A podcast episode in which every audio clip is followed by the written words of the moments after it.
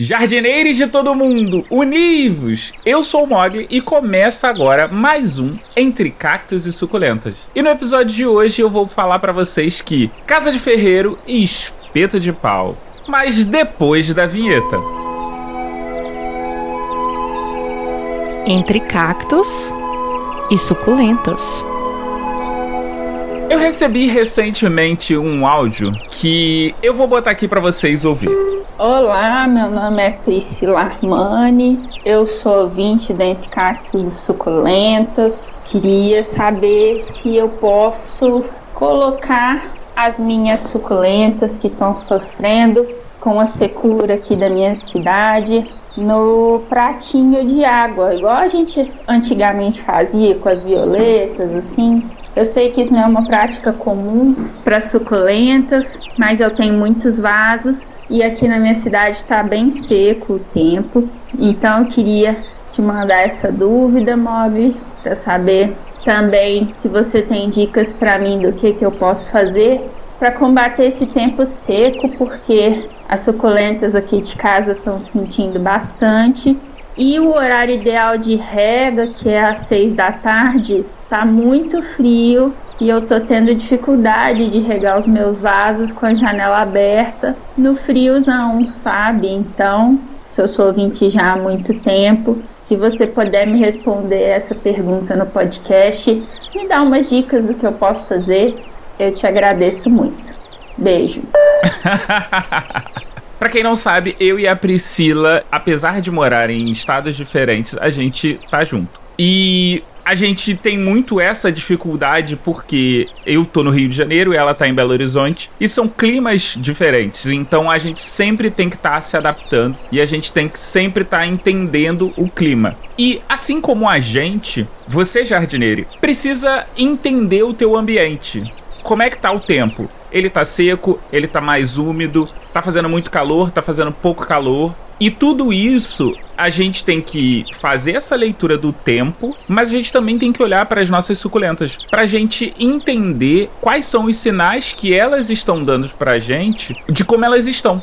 Por exemplo, não tá fazendo um calorão, mas tá um tempo muito seco, significa que você precisa aumentar a sua rega ao invés de você manter aquele período espaçado que você costuma fazer. Normalmente as nossas suculentas elas tendem a suportar. Só que vamos pensar um pouquinho. Se você tem uma baixa umidade no ar e você mantém o período de hidratação que você faz, seja ele semanalmente ou a cada 10 dias, significa que essa planta ou ela tem que se adaptar a absorver muito mais água do que ela já está habituada normalmente, porque ela está passando por um processo de desidratação maior, porque são mais dias secos, mais dias com uma umidade mais baixa, ou seja, ela perde a hidratação dela com uma maior facilidade do que às vezes até em um dia mais quente, mas com uma umidade um pouco mais controlada, com uma umidade mais alta.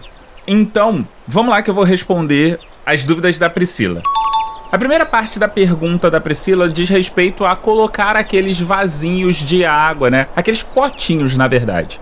Eu não recomendo fazer isso por dois motivos simples. Primeiro que o mosquito do Aedes aegypti, gente, desculpa, eu sou carioca, vai ficar difícil pra caramba pra eu falar Aedes aegypti. Eu vou sempre fazer um no finalzinho. Mas enfim, o Aedes aegypti, ele tá aí e você deixar esses pratinhos, você contribui para que haja uma proliferação maior desse mosquito e por consequência você aumenta o risco da gente acabar pegando dengue. Mesmo que você tome todos os cuidados, vai que, né? A gente sempre tem que pensar na pior das hipóteses. Vai que você de repente se descuida um pouquinho e dá merda. Então é bom a gente evitar. A outra coisa, o outro motivo que eu não recomendo é pelo fato de que quando você coloca esse potinho, você tá hidratando o substrato Porém, esse substrato ele vai ficar encharcado por um tempo muito maior do que ele deveria. Ou seja, você está deixando ela em contato muito maior com a umidade e isso pode ser uma porta para uma série de fungos e bactérias que podem ser nocivos para as raízes das nossas plantas. Não só as raízes, como o tronco e folhas, se tiverem contato com o substrato molhado. Então eu não recomendo o uso do pratinho. O que, que é que eu poderia sugerir para a gente substituir isso? É, por incrível que pareça, apesar da gente estar caminhando para o inverno, talvez uma das melhores opções seja você diminuir o intervalo de rega, mantendo a quantidade de água que você já está acostumado a fazer. Aquela que até sair água no fundo do potinho. Por quê? Porque quando você diminui o intervalo de rega, você faz com que essa planta ela se desidrate, mas que ela se reidrate no intervalo menor de tempo. É quase como se você tivesse no sol por um bom tempo, mas como você consegue beber uma água, um isotônico, você consegue se manter hidratado por mais tempo do que alguém que não bebe nada. Eu fiz essa analogia grosso modo, mas acho que dá para entender o que eu quero dizer.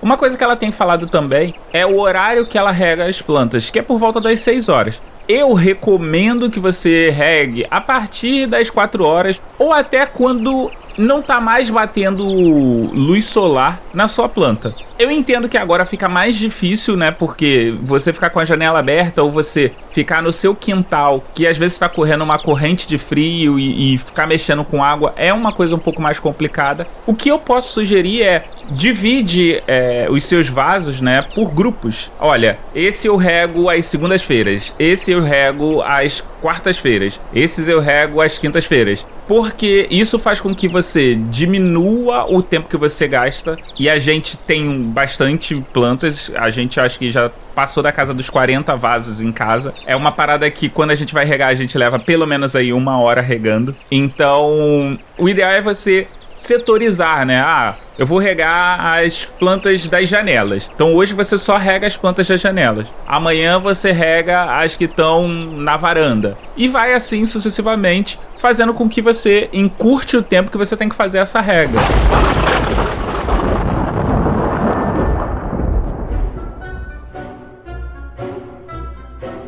E aí, ficou com alguma dúvida ou quer que eu fale sobre alguma planta em específico aqui? Me manda e-mail em contato arroba E se você quiser entrar em contato com a gente nas redes sociais, é só procurar por Entre Cactos e Suculentas, tanto no Twitter, Instagram ou Facebook. Você pode ouvir o Entre Cactos e Suculentas em todos os agregadores de podcasts e plataformas de streaming e inclusive no nosso site entrecactosesuculentas.com.br. Esse episódio foi editado por mim mesmo, a voz da vinheta é da Aline Hack do Olhares Podcasts. Eu vou nessa. Fui!